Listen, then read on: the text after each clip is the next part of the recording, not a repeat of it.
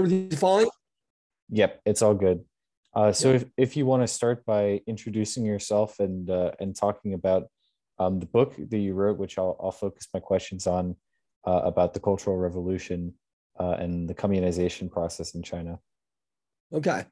My name is Dong-Ping Han, and I teach at Warren Wilson College.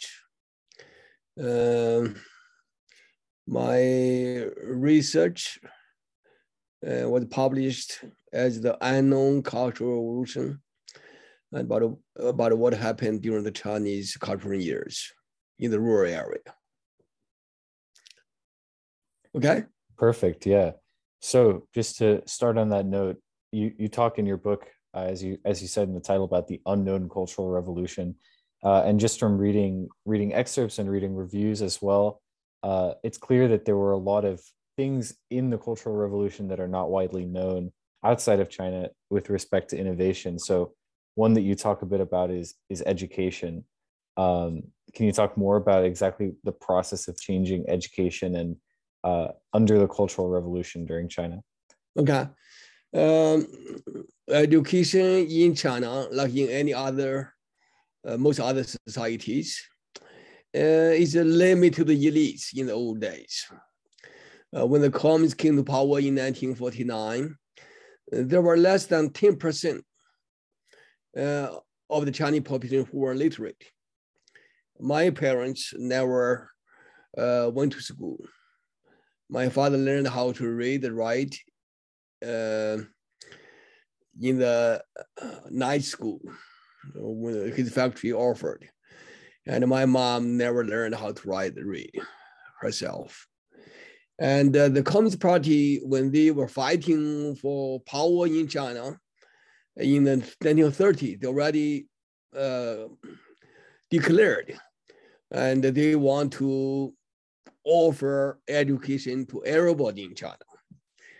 But when the Chinese Communist Party came to power in 1949, the educational policy was mostly controlled by the older elite from the older society. And they don't seem to be interested in expanding education to the farmers and the workers' children. So for more than 17 years, from 1949 to 1966, there's 17 years under the communist rule. But education didn't reach the countryside. So in my village, and most children were not able to attend school. Why? Because there were not enough school space.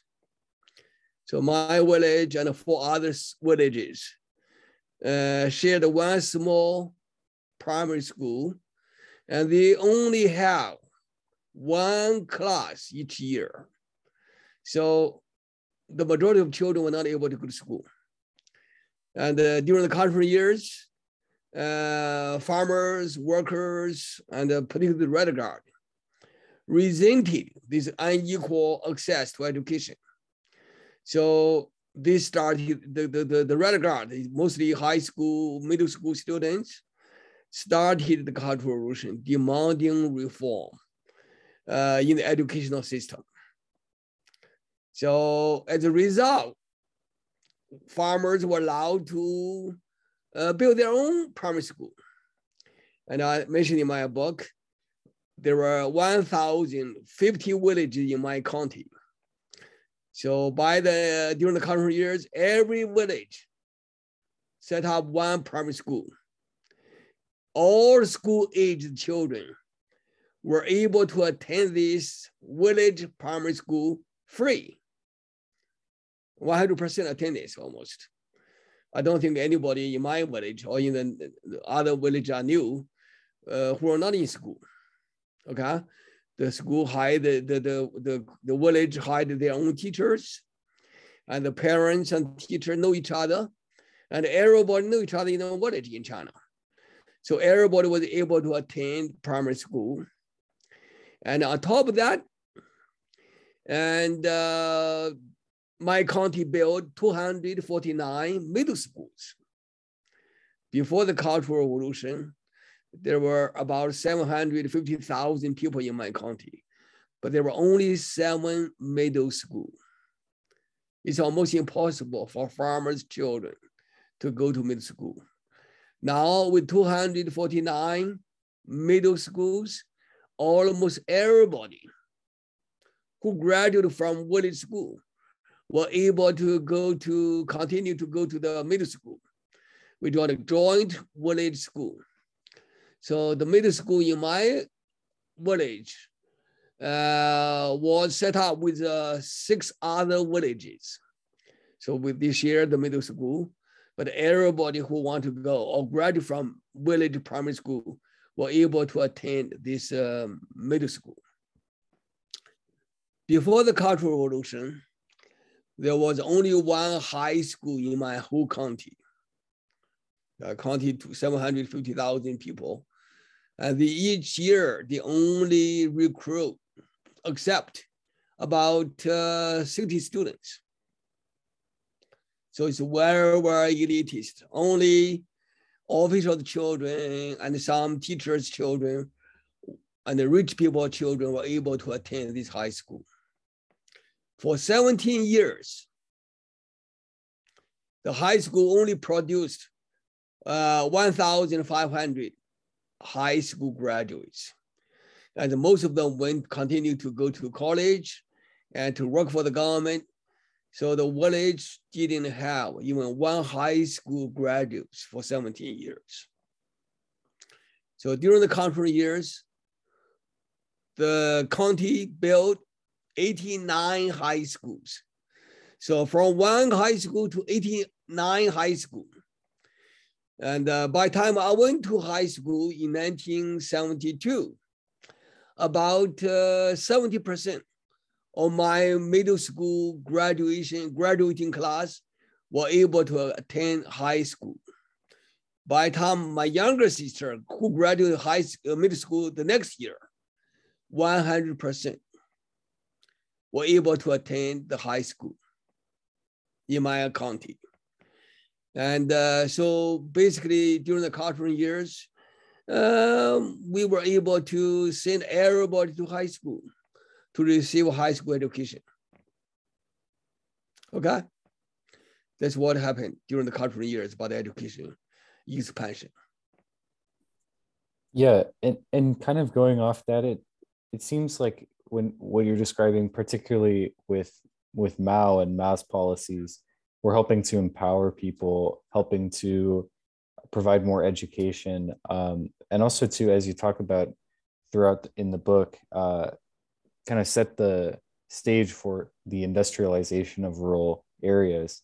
So yes. Can you talk more about that, about how this industrialization progressed after the Cultural Revolution? Okay, the modern society needs knowledge. Knowledge is power. And education empowered Chinese farmers. And in my village, we didn't have electricity when I was young. And farmers had to go to the rivers to fetch water. We have to push a stone mill to grind our grain. And we didn't have electric light at night. But with the Cultural Revolution, in 1966, for the first time, the college entrance exam was suspended. So before, the high school graduates would leave the village to go to attend college. But because the college entrance exam was suspended, so the 2 high school students in my village had to return to the village. And of course, they were the first 2 high school graduates in my village, and gradually we have more. And with these high school graduates in the village, and they began to wire the village with the electricity.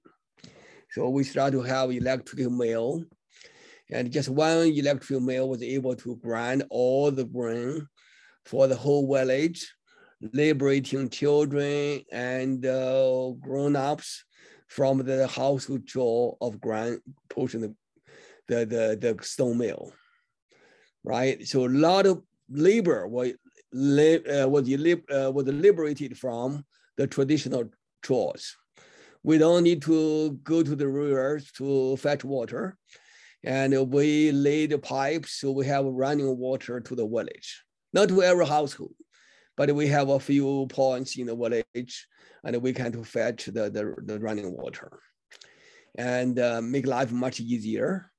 And because we had educated people in the village, and we began to set up a small industry project. And in the beginning, only a few people, 5 or 6 people. As more educated youth return to the village. And by the time I graduated from high school and returned to the village, my village has about 10 non-farming enterprise. And the biggest one was called a steel work factory. And there were 173 people working in that factory. And we started from scratch. We didn't have much equipment, but by the time I entered the factory, we have 3 leads, and we have 2 planers, and 2 huge 16 press, and several drills, and 30 electric welder, and 2 gas welders. So we were able to produce huge number of products and selling this and make money, and the money come back, improve the villagers' livelihood. We were able to buy 2 tractors. We were able to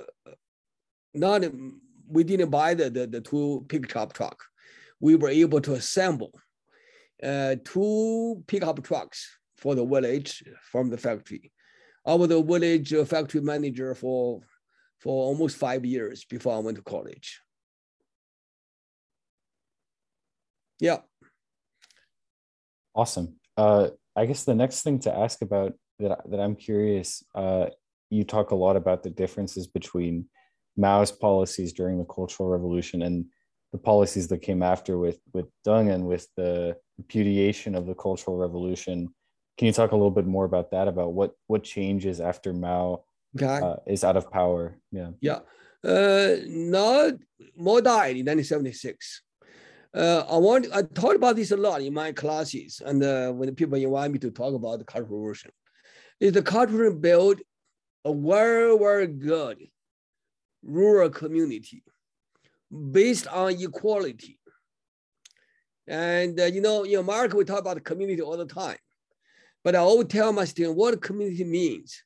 A community means we have shared objectives and we shared interest.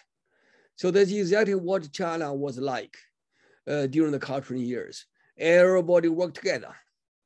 Everybody shared the outcome of their work equally. So in the village, for example, we have people working in the field producing grain, and their grain was divided among the farmers, 70% on the per capita basis, right? Only 30% of the grain were distributed according to how much you worked. So everybody, whether you were able to work or not, you will get enough to you will get what you need to survive. Okay. So about the number of people who work in the fields become smaller and smaller because we were able to use machineries more and more during the Cultural years. We have, as mentioned, we have 2 tractors, 2 pickup trucks, and we have a lot of other machineries, the planters, threshers, right? All these. So make life easier for farmers. And for income for the farmers also increased. My factory, the web factory I worked with 173 other people, generate about 1 million Chinese yuan each year. And our income during the Cultural years, after 1971, 1972, was equal to Chinese industrial workers, the people who are urban, right? Who were employed by state-owned enterprises. Our salary, our income is comparable to the urban area. You know, the goal of Cultural Revolution was to reduce the gap between the workers and the farmers, and between the urban and the rural area. So the idea to make Chinese society more equal, I think that objective is almost was gradually accomplished during the current years. Okay, so we talked about communism, socialism in the West. The Mao's approach to communism in China was built on the building local community, and a shared work, shared profit, things like that. And that's what Mao was trying to do during the country years. After Mao died, Deng Xiaoping came to power. And Deng Xiaoping I don't think he was a communist in his heart. He didn't believe in commonwealth, right? He believed in allowing a small number of people to get rich first. And in order to accomplish that, Deng Xiaoping started to divide up the land among the farmers. So there were no rural community anymore. Each household were to farm their own small piece of plot. And in the urban area, many state-owned enterprises were sold to private capitalists. So the Chinese society was really disintegrated, right? There led a lot of popular resentment and a lot of corruption, and the gap between rich and poor became bigger and bigger, just like US.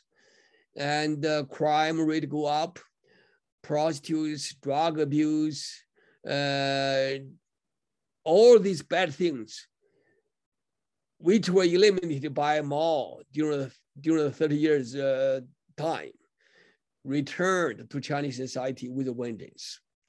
So that's what happened. And I wonder also, as you're describing this change in policy between Mao and Deng's policy, you talk a lot in the book about the officialdom culture and villagers' habits of submissiveness. So yeah. Not having power, not being able to stand up to local officials, that's challenged during the Cultural Revolution, and it empowers villagers. How does that today? How do we see the effects of after the Cultural Revolution and after Mao as well? Did that go back to the way it was before the Cultural Revolution after Mao, or has it still been more empowerment for villagers? You know, the reason why we had a culture of officialdom before the communists came to power is partly because the officials controlled all the power. They could do many harm to the villagers. So they can kill you. They can take away your houses. They can break in your family. So the Chinese farmers, in order to survive, they learned how to protect themselves and their family by submitting themselves to the officials. So Mao's revolution started to rebel against that kind of culture, right? And they want to make the common people, workers, farmers, as the master of state. I would argue, yes, in theory, the Chinese government built by Mao and the Communist Party is a people's government. And their general policy was based on the people, common people's interest. And Mao, when he was alive, had a political campaign almost every year to fight official abuse, corruption. And that, of course, is very empowering for the common people. But at the same time, the officials were not happy. The reason why Deng Xiaoping was able to succeed is because he knew the officials, right, were not happy with Mao's policy. And they wanted the old way. As far as the officials are concerned, they want to have the power. They want to be able to do whatever they want to do. And that's what happened, actually. I think after the Cultural Revolution, I want to see all the impact of the Cultural Revolution was eliminated. But hundreds of thousands Red Guards and the people who used to challenge officials in Chinese society were sent to prison and were fired. So the Chinese society kind of returned to the old days. The official has the dominance in Chinese society now. I'm curious also, just continuing on this point, the perspective that you have as someone from the rural regions of China and the perspective that we often get in the West about the Cultural Revolution is typically from an urban perspective. So how do you think the divide continues to exist in the narratives of the Cultural Revolution between urban and rural, this urban-rural divide, and the different interpretations of the Cultural Revolution between the urban cities and the rural countryside? I don't think that it's fair to just say it's an urban-rural divide. I think it's more elite and a common people divide. I think in the urban area, the workers who are the majority of the Chinese society in the urban area, they were very, very happy with the Cultural Revolution, and the workers were empowered as well. And what you were talking about actually is the urban elites, officials and intellectual elites, professors. Those were the people who were resenting against the Cultural Revolution. I don't think they were really, it's not because they were not convinced. Some of them were educated by the Cultural Revolution. They already reconciled with the fact what Mao tried to do is good for China and good for them as well. It's the change of social climate. Don't encourage these people to air their resentment of the Cultural Revolution. But these people is very, very limited, very small number. The majority of Chinese society, right, were very, very in agreement with Mao's policies, the Cultural Revolution policies, right? Empower common people to speak up, to ask the official to work with the farmers or workers, right? And I don't think that itself is a problem.